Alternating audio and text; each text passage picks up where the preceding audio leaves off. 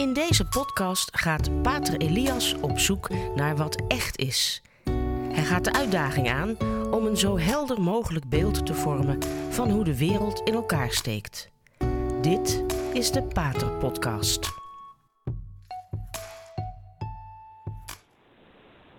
Ja, luisteraars, als ik iedere keer mijn jingle hoor, dan ehm, erger ik me weer alsof ik u ga vertellen hoe de wereld in elkaar steekt. Dat is natuurlijk niet zo. Ik vind het leuk om bepaalde dingen te observeren en uh, ja, te becommentariëren.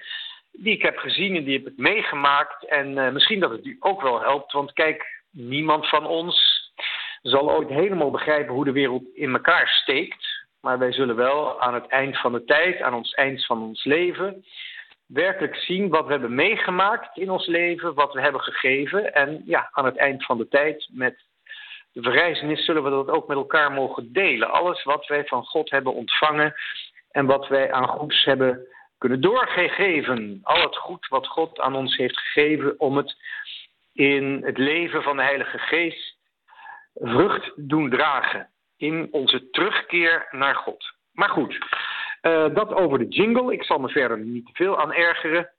Radio Maria maakt die jingle. Waar ga ik het deze keer over hebben? Nou, ik ga het over twee mensen hebben, uh, namelijk over Thierry Boudet en over kardinaal Eijk. Uh, wat hebben die met elkaar te maken, zegt u? Nou, eigenlijk helemaal niets.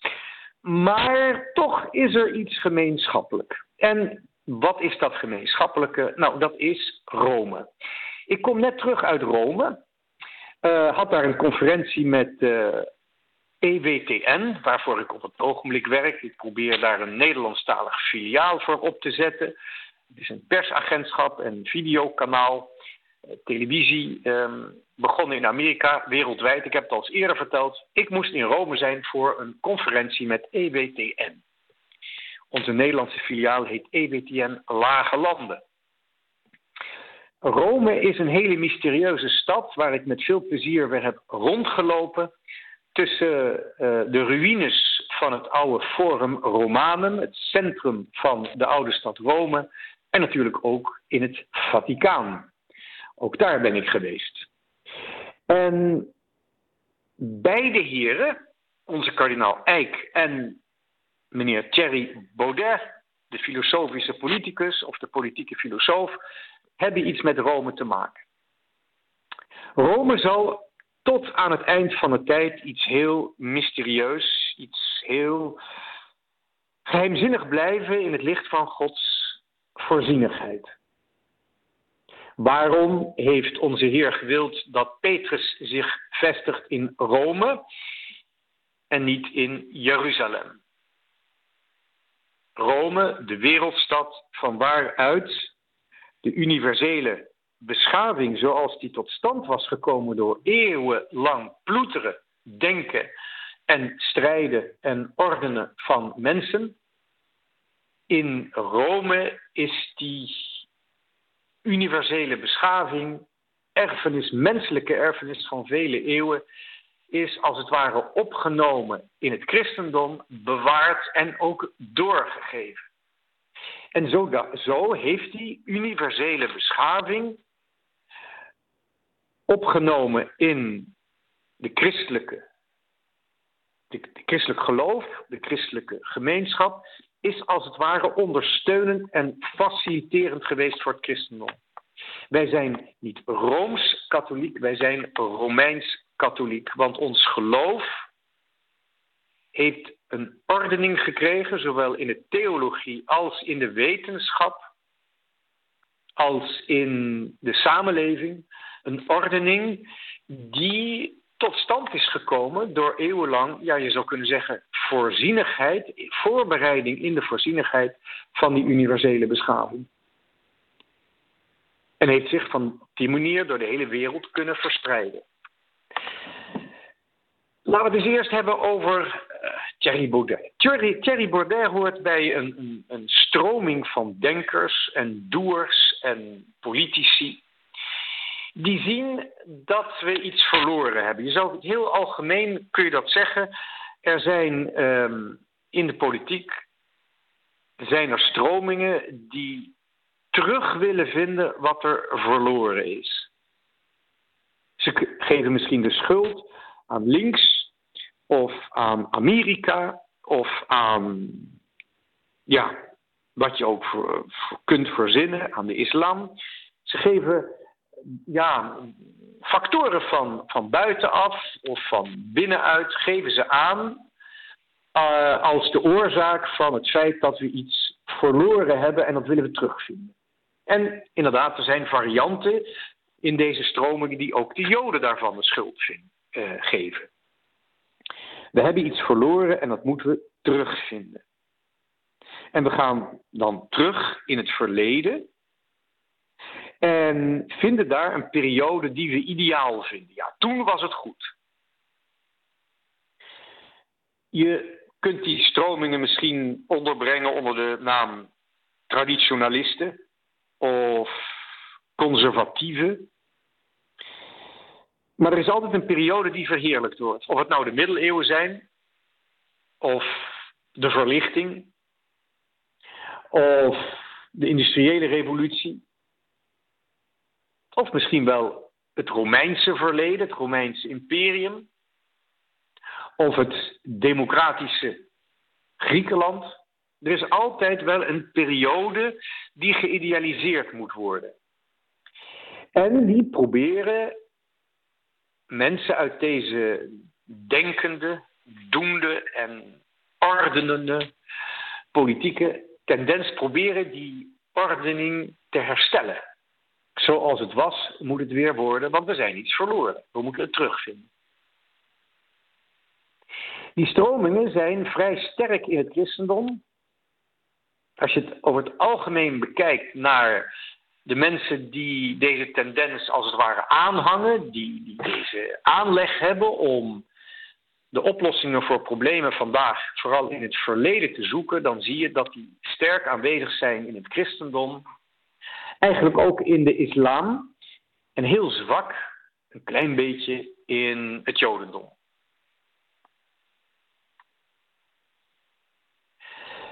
Het probleem met al deze tendensen is, is dat ze ergens blijven steken op een punt in het verleden zoals ze dat begrijpen. Zoals ze dat zich voorstellen. De esthetiek speelt daar vaak een enorme belangrijke rol bij. De middeleeuwen natuurlijk de gotiek, het Romeinse Rijk, de prachtige bouwkunst. Hetzelfde geldt voor het Griekse verleden. Ze blijven ergens steken in de uiterlijkheden van het verleden. En dat is voor het christendom een beetje rampzalig. Om, althans voor onze westerse beschaving. Omdat ons verleden niet is gemaakt vanuit een bepaalde esthetiek. Of vanuit een bepaalde ideologie. Maar wanneer je werkelijk teruggaat en wilt gaan om te herstellen wat verloren is, dan moet je de bronnen moet je weten terug te vinden. En je ziet dat eigenlijk in al die terugkijkende tendensen, dat je op een gegeven moment terechtkomt in een ideologie die een beeld vormt van het verleden wat niet klopt. En je ziet dat heel duidelijk bij Thierry Baudet, die zich terecht beklaagt over bepaalde ontwikkeling in onze samenleving maar telkens weer niet toekomt aan het vinden van de werkelijke uitgangspunten, de werkelijke principes die onze beschaving vorm hebben gegeven, die onze cultuur inhoud hebben gegeven en die onze cultuur ook in staat stelt om zichzelf te bekritiseren en te vernieuwen en ook te herstellen wat er verloren is. Onze westelijke cultuur is gebouwd op bepaalde principes die in het christendom of zij, oftewel zijn overgenomen van de oude universele beschaving, ofwel voortkomen uit de goddelijke openbaring. En je zou die twee tendensen, of die twee uitgangspunten eigenlijk, kunnen definiëren door de universele beschaving, die komt binnen de Romeinse beschaving tot een punt dat ten eerste de menselijke reden capabel is om verantwoording af te leggen. En dat wordt dan de kracht van de Romeinse ordening. De menselijke reden is in staat, stelt ons in staat en verplicht ons eigenlijk ook. Het is een natuurlijke capaciteit. Het is niet iets wat je kunt kiezen. We zijn er van nature toe bestemd om verantwoording af te leggen voor onze daden. Het symbool van Rome, dat nog steeds op alle tegel, stoeptegels staat en, en, en, en deksels van de riool, SPQR. De Senaat en het volk vormen één politieke entiteit, één persoon, de Romeinse persoon, die verantwoording aflegt. Oftewel, zowel de Senaat als het volk leggen tegenover elkaar verantwoording af. Het is die verantwoordelijkheid die voor, als het ware, de voltooiing is van de menselijke reden. Dat is een kenmerk van onze beschaving, dat is overgenomen uit het Romeins verleden. Maar de Romeinen hadden ook een filosofische traditie uit het oosten overgenomen, van de Grieken en de Grieken weer van anderen, waarin werd gezocht naar de openheid van het menselijk denken voor goddelijke realiteit. En dus is het ook, als het ware, overgenomen vanuit deze universele beschaving, dat die menselijke reden niet alleen capabel is om verantwoording af te leggen tegenover mensen, maar ook open staat voor het bestaan en zelfs communiceren met een goddelijkheid. En dus ook verantwoording afleggen tegenover die goddelijkheid. Die openheid van de menselijke geest voor het goddelijke is ook een wezenlijk kenmerk van die oude universele beschaving. En terwijl die openheid vooral een vraag is, een ontvankelijkheid, geeft het christendom daar antwoord op. Christus spreekt tot de reden en waarschuwt ons dat we uiteindelijk voor ons leven verantwoording mogen en ook moeten afleggen tegenover de schepper en tegenover de verlosser, die de schepper ons heeft gezonden. De goddelijke verlosser, de goddelijke persoon, die is mens geworden en die wij Jezus Christus mogen noemen. Dat zijn de uitgangspunten die een bron zijn voor onze beschaving. Welk aspect het ook is, of het nou het huishouden is, het werk, het familieleven of de politiek. Dat zijn de uitgangspunten van onze beschaving. En wanneer je niet terug wil naar die uitgangspunten, dan kom je vroeg of laat kom je bij een, ja, bij een ideologie terecht die niet meer respect heeft voor de traditie, maar die een isme is, die de traditie idealiseert, oftewel het traditionalisme. Het is heel verdrietig, maar het komt vaker voor dan alleen bij traditionalisten. In feite is de eerste echte politieke richting die we daarin kunnen onderkennen het fascisme geweest van Mussolini. Het woord fascisme wordt te pas en te onpas gebruikt. Het is goed om dat te vermijden, maar het fascisme, en dat wil helemaal niet zeggen dat Thierry Baudet fascist is, of dat eh, traditionalisten en conservatieve fascisten zijn, dat is het hele probleem. Maar Mussolini heeft in feite een bepaald Romeins, Latijns verleden willen herstellen zonder daarbij het christendom in acht te nemen. En zelfs het christendom uiteindelijk als vijand te zien. Mussolini is verder toch vooral een tragische figuur, omdat hij helemaal ten onder is gegaan aan zijn eigen ijdelheid. Want zijn visie op het verleden, op de traditie, was vooral artistiek. En binnen dat artistieke toneel van zijn fascisme, waarin de oude Romeinse glorie hersteld moest worden, was hij natuurlijk de mooiste man. Die vooral blind werd omdat hij zo lang in de spiegel had gestaard. Mussolini is een tragische figuur die vooral aan zijn ijdelheid ten onder is gegaan. En zo kun je ook andere richtingen ontdekken, bijvoorbeeld het nationaal socialisme van Hitler en zijn kornuiten, waarin vooral dat Germaanse verleden hersteld moest worden. Himmler, een van de meest, kun je wel zeggen, Luciferiaanse figuren van onze menselijke geschiedenis. Himmler heeft zelfs de heidense godsdienst weer als de sectarische cultus van de SS willen herstellen. Helemaal vormgegeven door Germaanse, heidense symbolen. Niet dat de Germanen ooit zo geleefd hebben, maar voor meneer Himmler was dat het ideaalbeeld. Het is tragisch dat iedereen die. Of het kan tragisch worden als iedereen die het mooie uit het verleden wil herstellen, niet komt tot de bron. Tot de levende bron van het geloof. En ook tot de natuurlijke bron van de universele beschaving. Daar staat wel tegenover dat er binnen die westerse beschaving ook een tegenpool is van die, je zou kunnen zeggen, rechtse, traditionalistische of conservatieve tendensen. Daartegenover staat natuurlijk de revolutionaire tendens.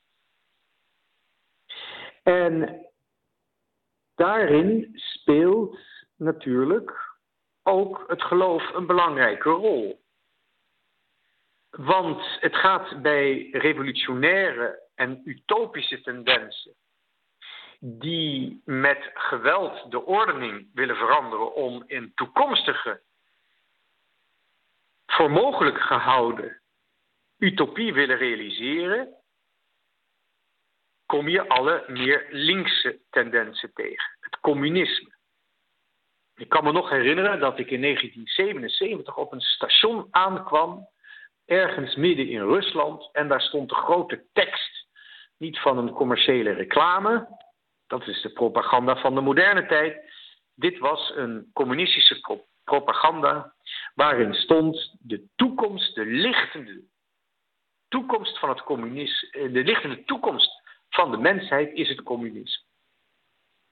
Dus je hebt tegenover de meer op het verleden gefixeerde tendensen, heb je tendensen die op een ideale toekomst zijn gefixeerd. En dat zijn dan degenen die de ordening kapot willen maken en de toekomst veilig willen stellen vanuit het niets. Alles moet opnieuw en daarom moet alles eerst kapot.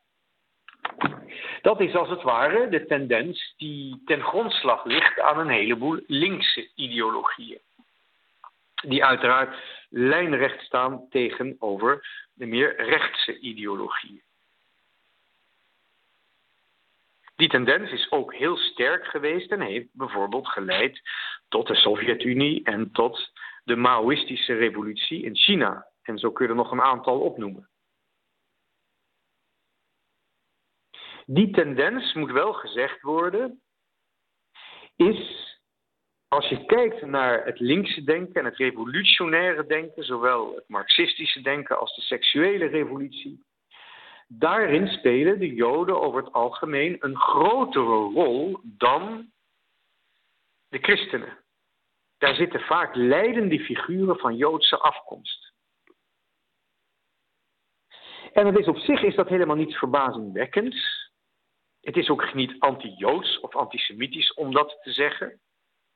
Want net zo goed als ultrarechts vaak uit het teleurgestelde of afvallige christendom voortkomt, komt het revolutionaire denken vaak uit het afgevallen, uh, teleurgestelde Joodse denken voort. En dat is in feite volkomen begrijpelijk.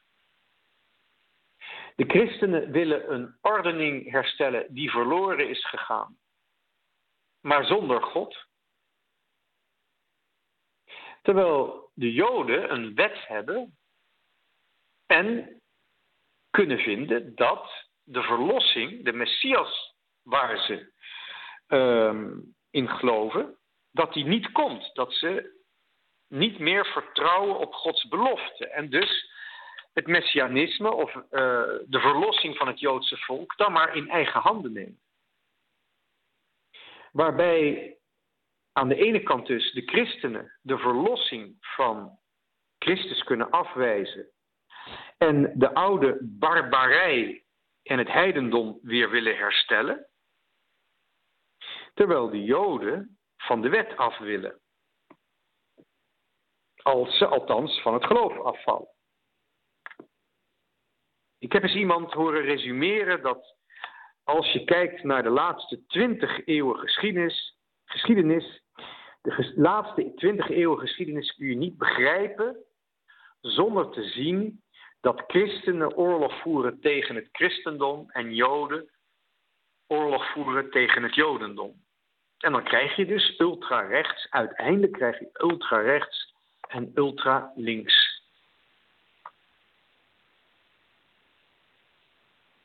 Je zou daarom, wanneer je vandaag wilt herstellen wat verloren is, moet je dus terugkeren naar de bron. En eigenlijk zou je dat iedereen moeten aanraden die gelovig is. Of het nou het Jodendom is, of de islam, of uh, christendom. Keer terug naar je eigen bronnen en stel daar kritische vragen over. Kan dit waar zijn? Of moet dit onwaar zijn? En dan had ik beloofd het nog ook even te hebben over onze kardinaal. Hij heeft een presentatie afgezegd, helaas zonder opgaaf van reden, van een boek dat hij geschreven heeft. Het gaat over de ethiek van het huwelijk en de vruchtbaarheid. Het is op zich heel merkwaardig dat dit boek zo'n consternatie veroorzaakt. Ik heb zelf ooit een uh, inleiding gegeven op de presentatie van een ander boek van onze kardinaal. Een handboek van de medische ethiek. Ik heb dat boek helemaal moeten lezen en ik heb het moeten presenteren. En daar is geen rel veldslag van gekomen. Het was gewoon een rustige bijeenkomst in het Ariens Convict in Utrecht. Het was gezellig. Je kwam er mensen tegen die interesse hadden voor de medische ethiek. Er was helemaal niets aan de hand. De mobiele eenheid is er niet bijgekomen. Het blijft voor mij een mysterie waarom het dit keer niet kon. Zeker omdat ik ook de schrijfstijl van onze kardinaal ken. Dat is geen polemiek. Het is zelfs niet leuk om te lezen. Het zijn meestal gewoon droge, feitelijke naslagwerken waar experts heel veel aan hebben als ze iets vergeten zijn of als ze een bepaald detail nog niet hebben begrepen. Het klinkt misschien een beetje oneerbiedig, maar onze kardinaal is wel pietje precies. Maar hij is zeker niet geneigd tot polemiek of woordenstrijd. Een nieuw boek van de kardinaal kan niet spectaculair zijn. waarom toch al die consternatie? En waarom toch al die, dat geschrijf in de pers? Wat ik zo vreemd vind, of die aandacht in de media eigenlijk voor dat boek. Waar gaat het over? Eigenlijk is het een mooi teken van de hypocrisie van deze tijd. Iedereen gaat op tilt, gaat op de kast staan. Wanneer een kardinaal een, naar alle waarschijnlijkheid, nogal saai naslagwerk presenteert. Ja, naslagwerken zijn altijd saai. Terwijl in de samenleving en op scholen totale absurditeiten aan kinderen worden verkondigd over seksualiteit, over vruchtbaarheid. En het zelfs normaal moet worden gevonden dat minderjarigen van geslacht willen veranderen. Is dat geen misbruik soms? Je mag geen seks hebben met een minderjarige, terecht. Maar een minderjarige mag wel slachtoffer worden van een medische wetenschap die knettergek is geworden, omdat het normaal moet zijn dat een minderjarige van geslacht kan veranderen. Daar moet geld voor komen, daar moeten middelen voor komen. Dat moet kunnen. Waarom wordt dat wel geaccepteerd? Wanneer ik kijk naar het, het is niet oneerbiedig bedoeld, naar het relatief saaie boek van de kardinaal en de volstrekte waanzin waarin de seksuele revolutie is geëindigd, en het is een waanzin waar niemand echt gelukkig wordt, dan vraag je je af of onze samenleving niet een groot collectief circus is geworden. En of er überhaupt nog wel iets te redden valt. Eén ding is zeker, wat de seksualiteit betreft, als we ooit weer terug willen naar een normaliteit of een natuurlijke ordening, waarin minderjarigen niet worden misbruikt door medici, door chirurgen, die hun mes op de verkeerde manier gebruiken, dan moeten we ook voor de vruchtbaarheid terugkeren, althans voor de seksualiteit, terugkeren naar de bron, naar het uitgangspunt, naar de zingeving, de uiteindelijke zingeving van de vruchtbaarheid. Namelijk, sorry, ik vergis me weer, van de seksualiteit. Namelijk, seksualiteit is niet te begrijpen zonder vruchtbaarheid. Een term die erg in de mode is tegenwoordig is niet binair zijn. Non-binary. Dat wil zeggen de ontkenning van het man en vrouw zijn. Maar eigenlijk, laat ik dan ook maar uit de kast komen, ik ben ook niet binair. I'm non-binary in het Engels. Met andere woorden, ik geloof niet dat het verschil tussen man en vrouw te begrijpen is door het over man en vrouw te hebben. De enige manier om het verschil tussen man en vrouw, dat natuurlijke gegeven, om dat te begrijpen, is door het te hebben over het kind. I'm non-binary, I'm trinary. Ik ben niet binair, ik ben trinair. Niet alleen hebben man en vrouw elkaar nodig, maar het kind heeft een man nodig die zijn vader is of haar vader is. En het kind heeft een vrouw nodig die haar of zijn moeder is. Zo eenvoudig is het. Ook wanneer we willen terugvinden de ordening van onze visie, of althans de ordening in onze samenleving, en een visie op deze wereld, waardoor we weer goed in ons vel gaan zitten, of relatief goed, in ieder geval beter in ons vel gaan zitten, als we willen terugkeren naar een principe dat onze seksualiteit leefbaar en begrijpelijk maakt, zullen we terug moeten keren naar de vruchtbaarheid. Seksualiteit en vruchtbaarheid zijn niet van elkaar te scheiden. De eenheid van man en vrouw in, van hart en van lichaam zijn niet te begrijpen zonder het doorgeven van het leven. En, en inderdaad, dat kan een heel eenvoudig principe zijn. En daar kun je soms saaie boeken voor nodig hebben om het een beetje uit te leggen. Maar dat is wel wat je nodig hebt om niet in een totale, uiteindelijk ook dodelijke, gewelddadige chaos terecht te komen. Tot zover de podcast van vandaag. Bedankt voor het luisteren.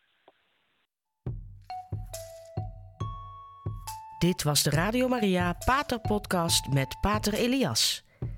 Deze podcast is online terug te luisteren via de website van Radio Maria en andere podcastplatforms.